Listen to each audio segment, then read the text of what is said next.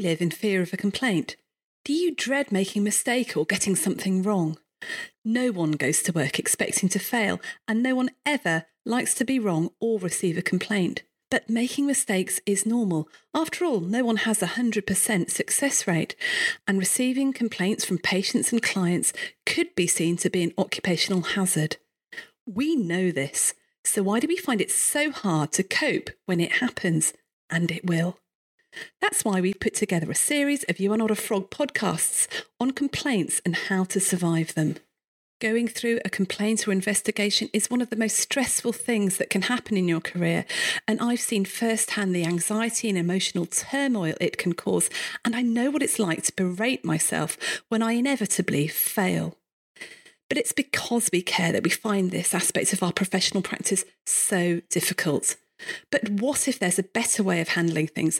What if we could learn to view the whole complaints process as just another part of our professional practice and learn the skills we need to manage ourselves, our colleagues and our patients in an empathetic and compassionate way throughout? In this episode, I'm speaking with Doctor Sarah Coop, Doctor Annalene Weston and Doctor Shida Bloomer about the mindset shift that's needed in order for us to prepare to fail well. We talk about the perfectionist tendencies that many of us have had throughout our training and how a complaint and a mistake can impact on our own sense of identity and self. We discuss how imposter syndrome can contribute to our defensiveness and how we can start talking to ourselves in ways we would never talk to a friend or a loved one. So listen to this episode to find out the difference between a fixed and a growth mindset, how reframing some of our negative self-talk can help us when we fail, and the one phrase that we should all have learned at medical or dental school that might have saved us from false expectations.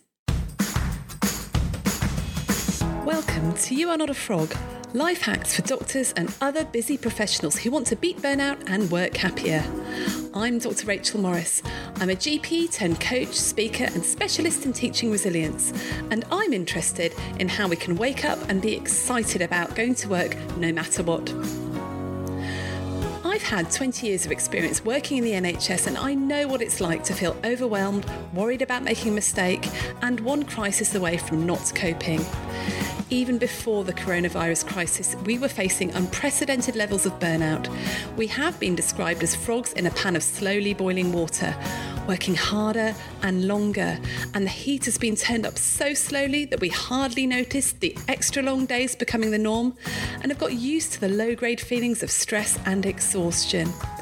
Let's face it, frogs generally only have two options: stay in the pan and be boiled alive, or jump out of the pan and leave. But you are not a frog, and that's where this podcast comes in. You have many more options than you think you do. It is possible to be master of your destiny and to craft your work and life so that you can thrive even in the most difficult of circumstances. And if you're happier at work, you will simply do a better job. In this podcast, I'll be inviting you inside the minds of friends, colleagues and experts, all who have an interesting take on this, so that together we can take back control and thrive, not just survive, in our work and our lives, and love what we do again.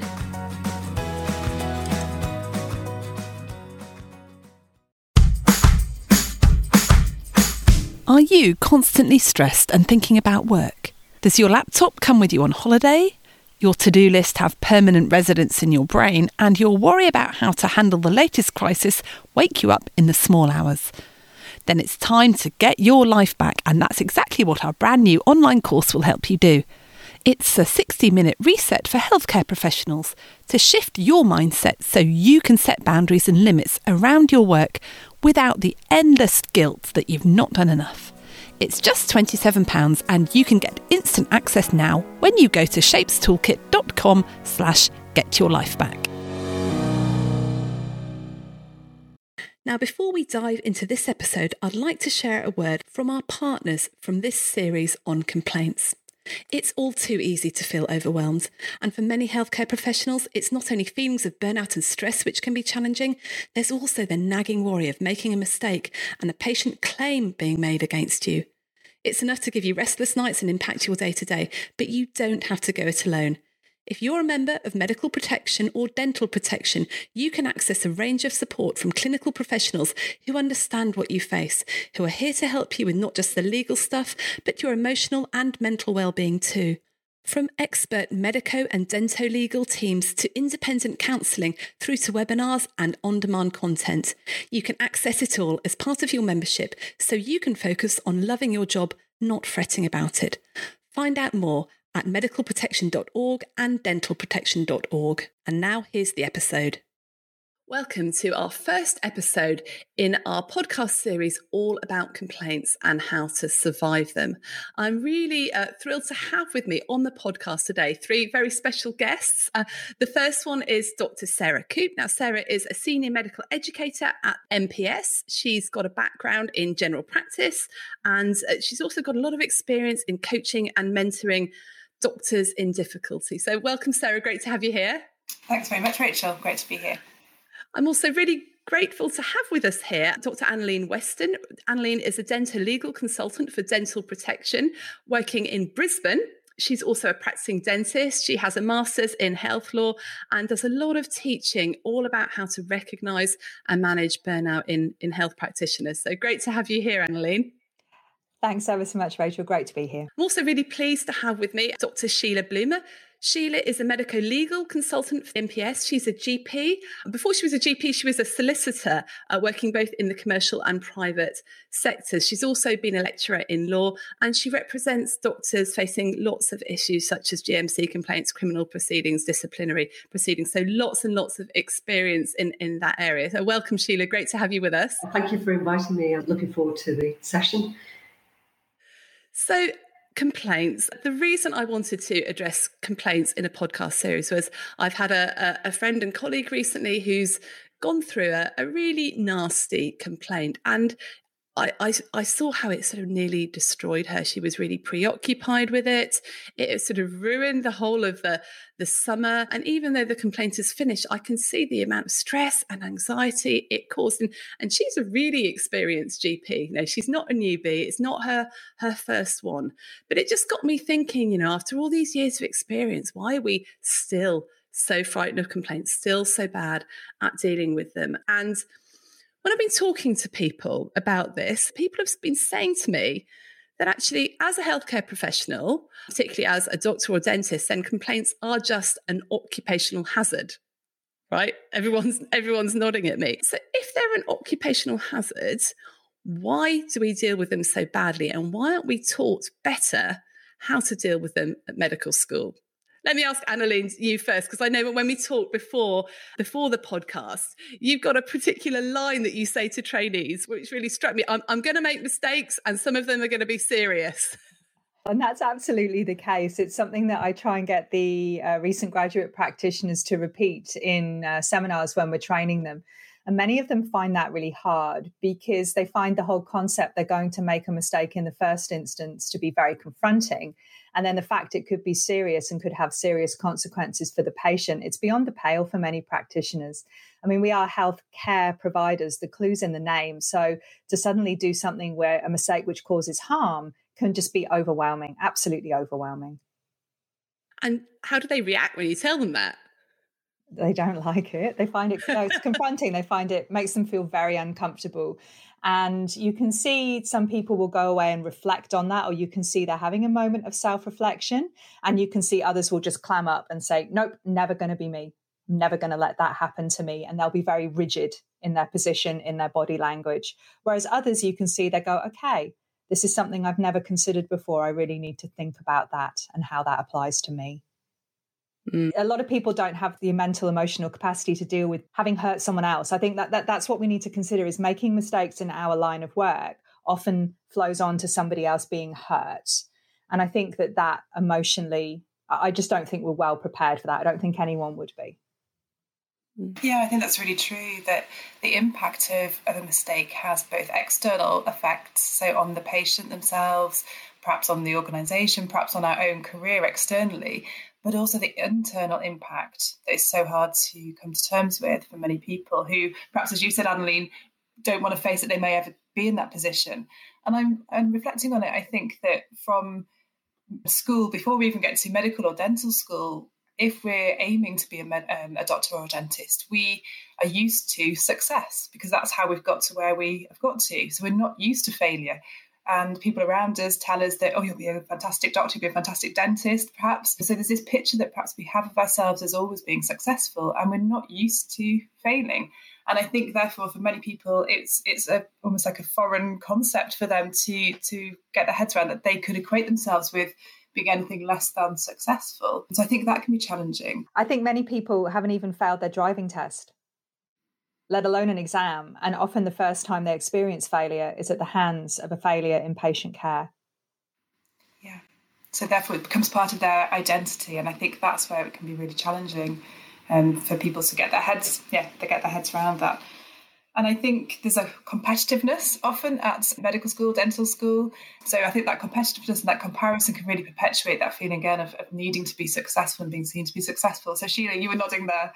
Yes, I mean, I agree. And I think just from my experiences when I was working as a G P, and I had, you know, I, I received complaints, as most G Ps do in their career. And it's it's certainly not unusual. Doesn't mean it's any less, you know, um, upsetting. From my personal experience, I think if, if a dentist or a, doc, or a doctor receives a complaint, it's almost like a, a, a personal loss in some ways, because you invest so much in patient care. The last thing is, The last thing you want is to either to upset a patient or to, to cause harm to a patient. That's not why we joined the dental and medical professions. And so, I mean, from my experience, it, I was shocked when a patient made a complaint because I'd invested so much time and effort um, in, in providing the best care that I could. But I think we have to remember that we are human and we can only do so much, even though generally people that go into dental work and medical work may be perfectionists in some ways, and, and as Sarah said, from a highly competitive environment. So, it, so it's, it's both a, a professional and personal shock when you get a complaint, and it's I think it's difficult for practitioners to kind of get to grips with that. Also, that dread that people have heard of other people, they've either had complaints themselves, which maybe have, have thankfully been fairly minor and haven't escalated to something significant, but there's that dread of of being in that situation because people know it can take years for it to be resolved, they know it can have that dramatic effect.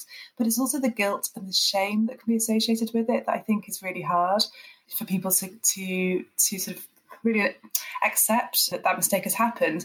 But often for some people the reaction would be to, to internally berate themselves and feel extremely ashamed of, of having made that mistake, and that can really make the situation worse. Annalene, how, what's that like in the dental side of things? I absolutely agree. Shame's a really powerful emotion that people feel and often report, and I think many times practitioners, as you said, are already measuring themselves up against others.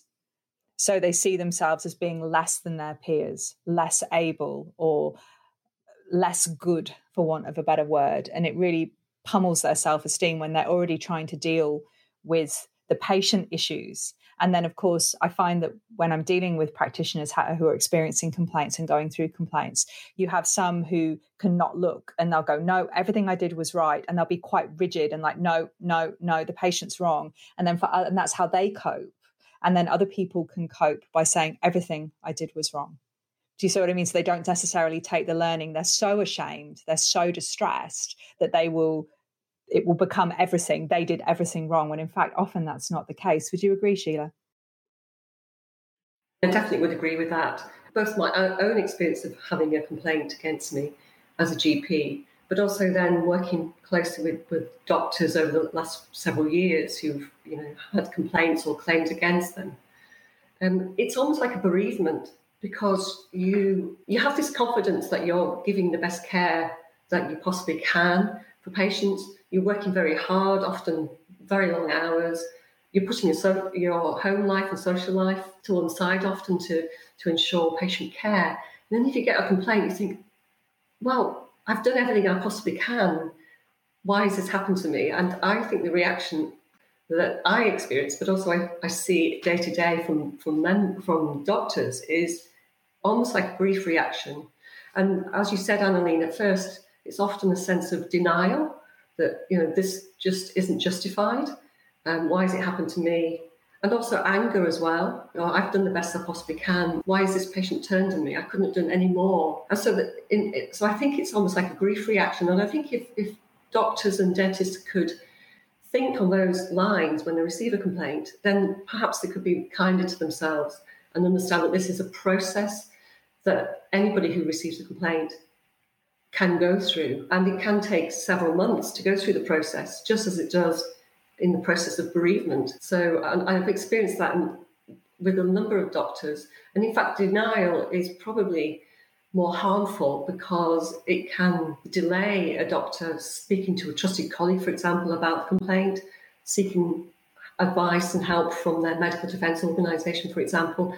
And then it can just mount and mount and compound and get worse and worse. So if a doctor or a dentist receives a complaint, I'd just like to reassure them that it's not unusual. And the best thing is to speak to somebody they trust and possibly to contact their medical defence organisation or maybe their, their more senior colleague for, for just to talk it through in the first instance.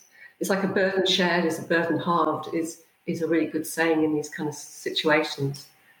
Do you think we're kind to ourselves anyway as practitioners? Do you think?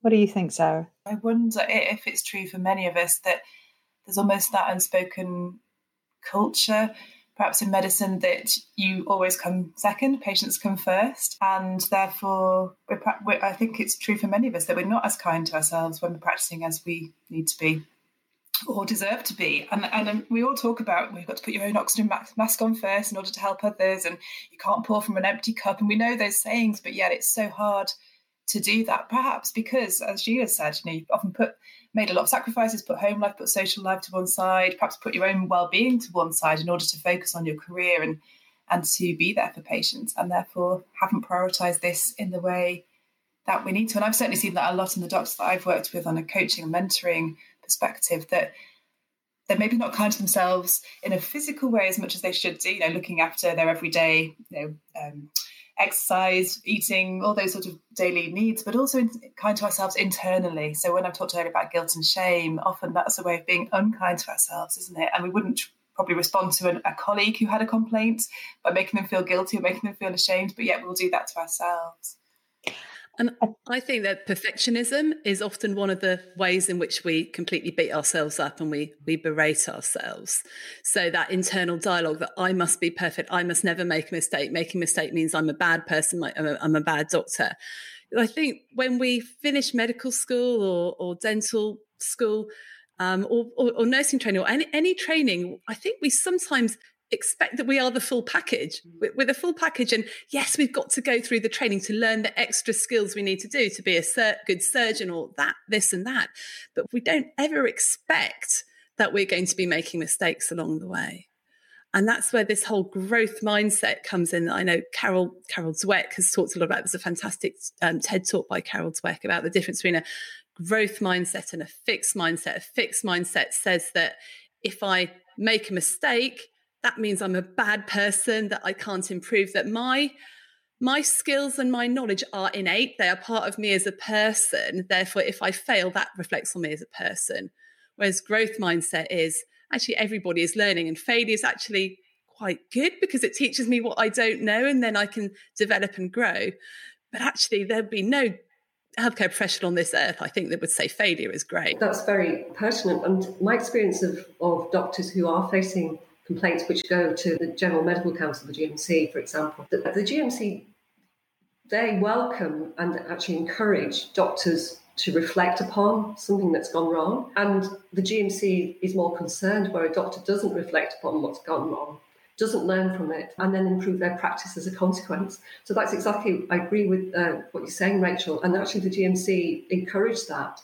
And, and where a doctor um, is, is entrenched in their view, for example, that, that what they did was was right and they would do it again, that's more concerning because they're not learning from, even if it wasn't a mistake and the complaint's unjustified, there's usually something in a complaint that is, that does warrant reflection, growth and change. And I think we can, we can actually, we can um, become better doctors, better dentists after complaints because we can reflect and improve our approach either in terms of communication with patients or in terms of our clinical practice or in terms of our own personal care, which gets in the way of us, us performing as well as we can when we're providing care for patients.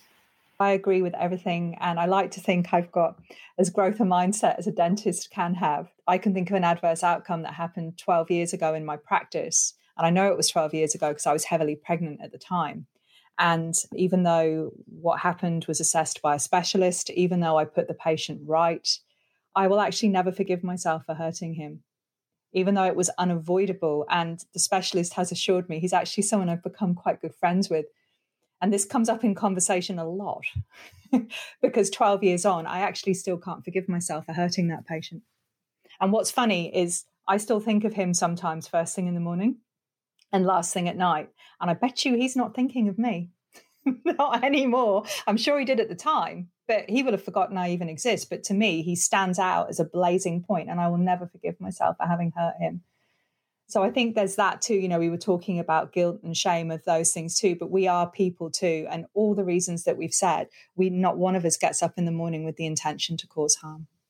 Yeah. It's that concept of the, the second victim, isn't it? Absolutely. You know, when a complaint or a failure, if, when a mistake happens, you go the first victim, but you've got then the, the second victim of the people around, or, or the person that's that's made that's made the mistake. And, you know, I'm I'm I'm really sorry to hear, Annalene, that you're still it's still It's still troubling you. It's a bit of a worry, isn't it? But, um, but I think it's funny because we were discussing how we all are involved in either teaching or counselling or helping people through these. And yet perhaps one of the reasons that we're so well able to do it is because we know exactly how it feels, and we know exactly how they feel, how the members feel, Sheila, when they ring us up, because we felt all those emotions ourselves. Yeah. So, Annalene, I'm just thinking, looking back on, on that thing that happened, is there anything that you know now about this whole perfectionism growth mindset thing that you didn't know then, that you wish you'd known when you were going through that? I really, truly wish I'd been kinder to myself, because, as I say, I was heavily pregnant at the time, and I was so sickened that this patient had been hurt. And it was, as I say, it was an adverse outcome. So it was not something that could have been foreseen. It's not, and that doesn't make it any better. I just want to be, so it's not like I could go back and apply some learning. If only I'd done the procedure this way rather than that way. There was no clinical skill learning to be had there. The only learning really was how I coped with it. And obviously, as I said, I put the patient right. I made sure the patient got to the specialist, and, and he's fine. And he was fine very quickly. But I was horrible to myself. I made myself sick. I didn't sleep. I didn't eat. And it dominated my life for a really long time, up until I had a baby, and that dominated my life from that point. Oh, that's a big distraction. But, and still now, when I teach about adverse outcomes and things like that, I often share my story with dental practitioners where it's meaningful to them what actually went wrong, because it really was that just once in a lifetime moment in time. But I think it's important because you can actually see people go through the feelings that I felt, because they imagine how it would feel for them. And so I think there's learning there. So I'm more than happy to talk about it and share it with people. I just wish I'd been kinder to myself. I just couldn't get past that I must have done something wrong. And I couldn't get past the fact that he was hurt. I just couldn't move past those things. Like, because he's hurt, I must be wrong. I must be bad. I must be terrible. I must be, ter- I'm a terrible person. And I just couldn't. So I guess, yeah, I, I just couldn't move past that. I get it. You're pushed for time. And with over two hundred episodes, how do you know which is going to be the one that lifts you out of the saucepan and back to thriving at work? Never fear, the You Are Not a Frog podcast quiz is here. Find out if you're a super squirrel, brilliant badger, or mighty mole, and I'll send you a personalised playlist with the top five episodes that will make the biggest difference to you. Discover your top of the hops. Top five episodes, sorry, and leap into your happiest, thriving self again. Just go to youarenotafrog.com slash quiz. I think that's really insightful, because the, the, the problem with all of this, right, is that, you know, what, I remember, you know, getting a complaint and looking through the notes thinking, was it my fault? Was it my fault? Did I do anything? Did I do anything? You know, was it my fault? But the problem is, why is it not okay for it to be my fault, right? Because every human being makes mistakes. If you wash up enough plates, you're going to drop one. And we are very uncomfortable with being a normal human being. It's it's almost like we're, as healthcare professionals, trying to deny the laws of gravity. Machines will sometimes make an error or get things wrong, or, or something will happen. And we expect ourselves not to do that. And of course, we work in such a high stakes environment. It's, I guess, in a way, it's good to have those expectations, but then it's really unhealthy as well. What, what, what do you think about that, Sarah? Yeah, I agree with all of that, that I think we have those unrealistic expectations often of ourselves. So I guess I was wondering, Annalene, what would you say to a dentist who rang up who'd, who'd had a similar adverse outcome occur to them, where they hadn't made a mistake as such, but this had still happened, and they were saying to you, you know, I, I must have done something wrong. I just can't kind of get over that. What what advice would you give another dentist? Well, I think it goes back, Sarah, to I will make mistakes, and some of them will be serious. So let's start there. And I think I would reassure them that they're not alone. I think I felt so alone. I felt like I was the only person in the world who had ever done this. And I, I didn't even know what I'd done. It was so rare. I didn't even understand what had happened. And then I felt very stupid for not understanding what had happened. So I would encourage the practitioner who called to do what I did and reach out to the specialist, get the patient fixed, because obviously that's the patient has to be the priority. And I'm not saying the practitioner is not a priority. I'm saying that we have, you know, we have to take care of our patients. It's just, you know, we have to stay on that journey. But also then to start looking, once we've got the patient moving in the right direction, to then start looking at how we feel. I would uh, encourage anybody who went through what I went through to have counselling. Obviously, we do have access to a confidential counselling service. And I think it would have been very healthy for me to talk to somebody at the time about why I was feeling the way I was, and to try and get some, yeah, try and get some uh, closure from that. And yeah, I, I just think I'd just say to them, you're not alone, and just encourage them to forgive themselves. But I don't think you can on the first day. I think on the first day, you've got to go through, Sheila, you were saying the stages of grief, isn't it? Denial, fear, anger. You've got to go through it, haven't you? Yeah. It's like going on the bear hunt. I agree with you, Annalene. It definitely is like the stages of grief. And I think it might be helpful if doctors and dentists who do who have been involved in an adverse incident or a complaint, to, to think about it in that way, because it helps them realise that things are not going to get better straight away, and not to put pressure on themselves to think, well, I've, I've sorted out the patient now, so everything's fine. They need to know that their feelings can take months to resolve. And as you, as you suggested, Annalene, counselling can be of assistance, just as it is when, just as it can be if you have a bereavement. I mean, and interestingly, when you look at the symptoms of grief and bereavement, they include things like having physical symptoms such as headaches, insomnia, loss of appetite, perhaps drinking too much alcohol, also emotional symptoms uh, such as crying, feeling down, having and then pers- personal difficulties in their relationships, fatigue, anger, and aches and pains, and other physical ail- ailments and, and illnesses for which they may need to see their own doctor about. So when I speak to doctors, I, I try to say, look, be kind to yourself. We all make mistakes, and it may take some time for you to get through what you're feeling at the moment. But don't rush it. Don't feel like, feel like, well, next week everything should be okay, because we don't work that way. We are human beings. We're not machines. We're not computers. So I do wonder how many of those symptoms were my pregnancy or passed off as my pregnancy, but I certainly had a lot of those emotions. I've mentioned a couple of times when we were talking about this, my relationship with the specialist, and I've mentioned that we've actually become quite good friends. And I also do think that having a mentor or somebody you can talk to, particularly for younger practitioners, but not just for younger practitioners, for any practitioner, can be super helpful too, because not only does it help you understand the why, particularly if it is a clinical mistake, and particularly if it's one that occurs commonly. So, you know, this has happened to me and why, and the steps we can take to avoid it. But they can help you with your confidence then, because oftentimes we see practitioners who become fearful to do it, because obviously dental practitioners are fundamentally proceduralists. I mean, we, we do procedures to patients every day. We're diagnosticians and those things too, but essentially we're proceduralists. So we'll have a situation where perhaps a practitioner will have an issue extracting a tooth. And then you'll find the next time they go to extract a tooth, they almost get the wobbles they because they, they fear it's going to happen again. It becomes that deja vu moment where they start reliving it in their head.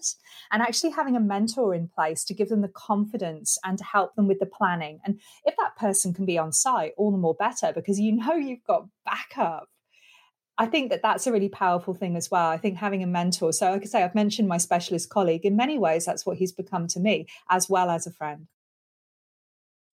Yeah, and I really agree, Annalene, with that. I think the having somebody there alongside that you can speak to, that you can um, be really open and honest with, is really important, just as you would want that that support in a in a bereavement.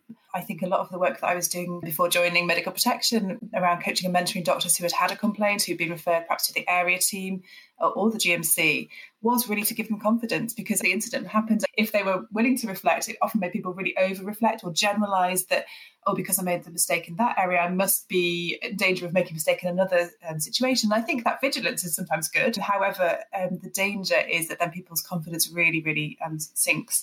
And a lot of my work, I think, was, was spent often validating people and pointing out the things that they were doing that that showed what a, a good doctor or they, they they were. This could be people who were very junior, who hadn't ever had a complaint before and were really stunned by the fact that this had happened so early on. But often, you know, there would be people who had been who were very experienced practitioners who had, you know, wonderful had had wonderful careers, and the complaint was the first time that had happened to them. And I think, you know, just the fact that that had come at this stage in their in their careers was really difficult, often for them to get their. their heads round. Some people do do find it difficult to reflect. And Shida, you mentioned obviously that denial. We've also talked about growth mindsets. And for some people, they may have more of a fixed mindset in, approach to, to themselves and how they see failure. And I think it can be quite challenging for people who struggle to reflect, who struggle to accept that this has happened, to then take the learning from that. We talked before about, in a previous conversation, Annalene, we talked about imposter syndrome. And I, I wonder if this comes in here a little bit. Imposter syndrome is rife, I think, across um, all clinical practices, but we particularly see it in dental practice because we're proceduralists. And not just that, the majority of our patients will come for planned care. So they don't tend to come for emergency treatments. They'll have pre-scheduled appointment for planned care, and they'll have their practitioner of choice. And some of our patients will see for twenty, thirty years, will see for a lifetime and see their children and their children's children. But what that means is that we never see each other's work. So you go through the whole of your dental career only seeing the work that other people, yours, and then the work that other people put on Instagram. Now, bear in mind, they're only putting their best work on Instagram, right? So you're only seeing beautiful fillings, other people's beautiful fillings, and yours will be functional, but they don't look like that. And we try and explain to the young practitioners, they know that work's good. That's why it's on Instagram. But you find that people tend to think, I'm bad, I'm bad. And we find that in the work, superheroes don't take sick leave, when they were talking about why practitioners won't take time away because they're worried about being away from their team and letting their team down. A lot of dental practitioners report a fear of taking sick leave because they're worried if another practitioner sees their patients, they're going to realize just how terrible they are. They don't want other people to see their work, because they're frightened they're not as good as others. And it doesn't just start in practice. We actually see it starting all the way back in medical and dental school, where imposter syndrome's rife. And of course, there's been an amount of research about this, hasn't it, across all clinical. And going back to the point that Sarah made earlier about how we've never failed and we're used to being the highest achiever, we often see problems in the dental schools in Australia, and I'm sure that this isn't an Australian thing only, whereby people are so used to being top, and then all of a sudden they're not. And we try and say to them, look around you. There's nothing wrong with being average in excellence. And yet they can't, I'm, I'm always top. I'm always top. That's how I define myself. That's what makes me me. There are numerous cases of medical and dental students who've taken their lives when things hadn't gone as they'd hoped. And I think when you hear that, that's when we really decided we need to get into these dental schools and start teaching them some of these skills, or just bringing to their attention, I will make mistakes and some of them will be serious. Mm. But this thing about, you know, I will make mistakes, some of them will be serious, getting people to get out of that perfectionist mindset and into the growth mindset, but also escape from their whole imposter syndrome. I think you get perfectionism and imposter syndrome both at the same time, which is sort of this deadly deadly sort of conglomeration of mindset things. And I'm just wondering, and Sarah, I'd be interested in your, your thoughts on this as a coach. You know, it, it's much better for us to get into this growth mindset before we have a mistake, so we can then cope with it better than, than at the time and have to relearn our, our ways of thinking. What advice would you be giving someone as a coach to try and get themselves out of the perfectionist way of thinking, out of that way of beating themselves up and, you know, that awful self-talk we have to ourselves? Yeah, that's a really good question. I think prevent- prevention is better than cure. But as we've said, I don't think it's often something that is really talked about at medical school, dental school, in terms of preparing yourself to make mistakes. I think as a coach alongside, or a mentor alongside someone who has is going through a complaint or an adverse outcome has occurred, is firstly to identify their mindset. So many of us don't really tune into our thoughts in terms of what am I telling myself at the moment. So I would spend some time asking someone to really write out um, their thoughts. So I would talk about when you're feeling like this, if you're feeling angry, if you're feeling really upset, you know, all the feelings that you can identify, what's behind that? What's the thought that you're telling yourself that's perpetuating that feeling? So using an approach, I suppose, from C B T, from cognitive behavioural therapy, your thoughts affect your feelings, which then affect your behaviour. So if we want to change how we feel and what we do, our behaviour, we need to go back to what am I telling myself? Because that's what's at the basis of the mindset. So either I'm telling myself, I'm a terrible doctor, I'm I'm, an, I'm the worst dentist. We're telling ourselves things like that, which people might not consciously be aware that that's what they're saying. So a lot of coaching would be to pull that out, make them aware of it, bring it out into the light, which often loses its power, and then often challenge those those thoughts. Where did that come from? Who says that that's true? Could there be another perspective? So a lot of it would be reframing. Let's look, and often people find that really hard to see a different picture of themselves if that's the decision that they've made. And so it would be a lot of stepping back and just looking. And, and I think that's where the confidence building comes in often as well. It's interesting that people often have a fixed mindset around one aspect of their identity or their personality, but might have a growth mindset around something else. So often I would try and find another area of their lives where they are perhaps kinder to themselves, and then say, okay, so in your parenting, you're perhaps very forgiving of mistakes that you make, or in um, another situation in your life. But what stops you? I would often use the question, what's the difference that makes the difference in this area? So why is it different and okay to, you know, to learn from your mistakes when you're parenting, but it's not okay to learn from your mistakes when you're a health professional? Hmm. That's that's a really that's really good advice, isn't it? You know, apply it to to something else. You know, is there something else that you're learning that you're quite happy to to fail at or make mistakes at? You know, I've talked in podcasts before. Yeah, I'm learning to ice skate. Right, I make mistakes all the time because that's what happens when you're learning. Like you ca- literally cannot learn to ice skate without falling over and, and making mistakes. Why can't I that then apply that to everything else that I'm doing in life and, and my work and stuff? Thinking back to coaching and mentoring doctors, one of the other things I would often look at was gently challenging people that that mindset that they've got sort of applying to themselves. You know, what is the impact of that and how's that working out for you? And I suppose just thinking, you know, is there another way of, I suppose, tr- trying to pull the benefits or the good things? And you can't look at this in the moment because it's too painful to look at what's the learning, I think, right in the in the heat of the moment. But later on, you know, like Annalene said, she she uses her example to, to help share that learning with other other dentists. And I think, you know, how can you recognise that there's learning in that, not just for you, but also that dissemination of learning for others? We often think about in theatres where the connection for oxygen and nitrous oxide, the connectors were the same, and sometimes they they inadvertently, when cleaners um, were were cleaning the theatre, would plug them back the wrong way around, and that could have disastrous consequences.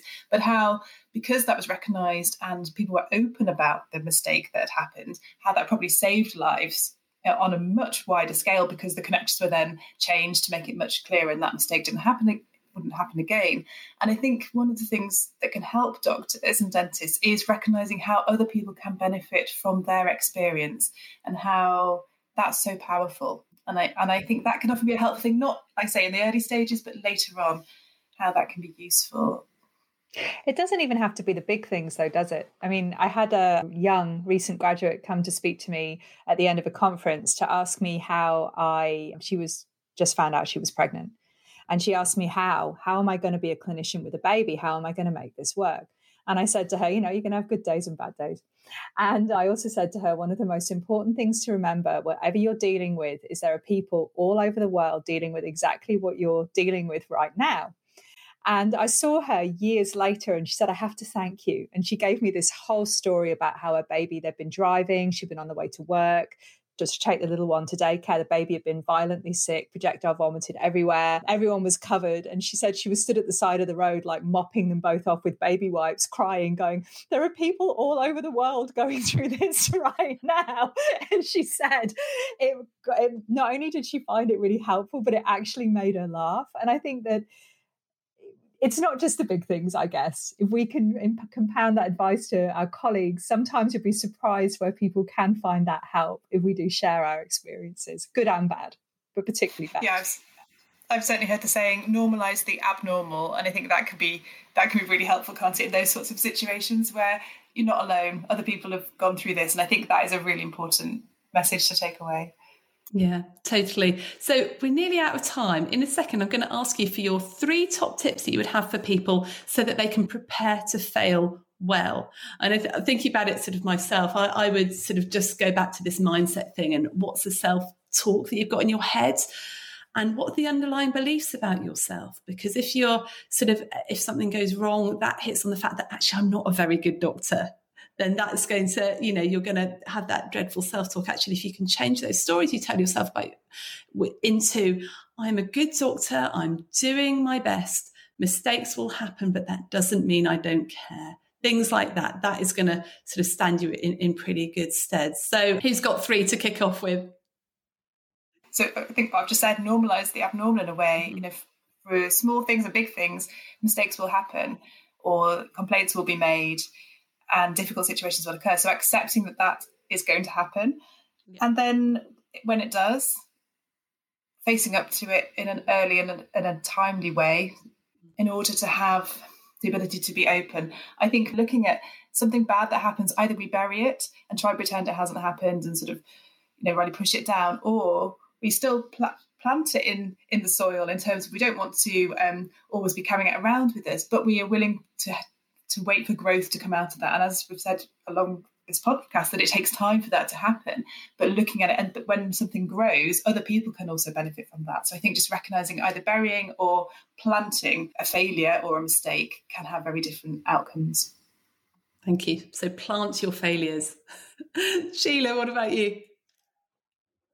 I think, well, the first thing I would say is we are not, uh, none of us are perfect, even though Um, at medical school, dental school, we we believe that we have to be perfect to be successful caring doctors or dentists. That's the first thing. We are not perfect.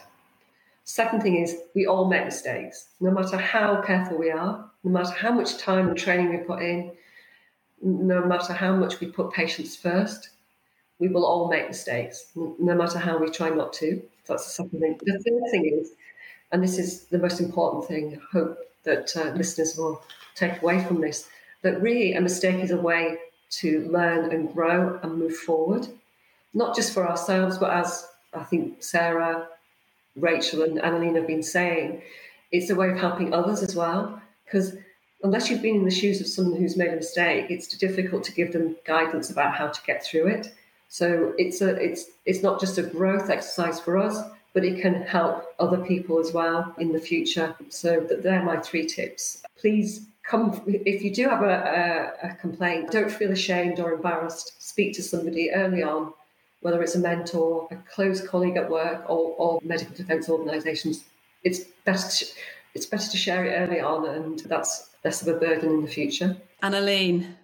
I suppose I'd just say that not every piece of work you do will be an Instagrammable moment. It's okay to do functional dentistry. Speaking to my dental colleagues, it doesn't have to be Instagram worthy to be good. I don't know if I've got three, but one thing I would say is that I've actually grown and learned from this conversation, from something that Sarah said when we were talking about my adverse outcome, when she commented, what would you say to somebody if they rang up and had the conversation with you? And just reflecting on that, maybe that's how I would say that we can prepare for failure, not only by being kind to our colleagues and encouraging people to talk about their failures so you don't feel so isolated. You know it can happen to anyone. It was just your turn. It was just your day. But also if you're feeling really low, maybe that's how we need to flip it. Maybe, maybe if I had thought, Annalene, what would you say if Sarah was sharing this experience with you? Maybe my own self-talk could have been a little bit kinder. So that's something for me to reflect on. Thank you, Sarah. Mm. Be kind to colleagues, be kind to yourself. And I just think that every every medical student, every trainee should have that that phrase, I am going to make mistakes and some of them will be serious. And that is okay. It doesn't mean that I am a bad doctor, dentist, person, human being. Should have that sort of tattooed on our on our computer screens or, or, or something like that. And it's it's for me, it's looking out for the, the self-talk. What are we telling ourselves? And when you catch yourself berating yourself, telling yourself it's shameful, feeling dreadful about it, think, is is this what I would say to my best mate? Is this how I would treat a loved one? And treat yourself the way that you would treat your best mate or a loved one. So thank you so much, everyone. We could talk about this for, for hours, I think, but I think that's been a really helpful conversation. I'd encourage people to just check out um, the resources around perfectionism, growth mindset. We'll, we'll put some of the resources in the show notes. So if people wanted to get in touch with you guys, I guess it would be through the Dental Protection or Medical Protection websites. There's going to be more episodes in the Surviving Complaints series. So I hope this has been helpful to you. We would love listeners to share their their comments or questions with us. So I'll also put my email address in the show notes as well, because we'd just love to hear your experiences, what, what your thoughts are. And if you are going through something at the moment that is difficult, please don't keep it to yourself. Please get the help that you need. And then we'll put some more resources in the show notes about that as well. So thank you so much, everybody. It's been a real pleasure speaking to you. Thanks very much, Rachel.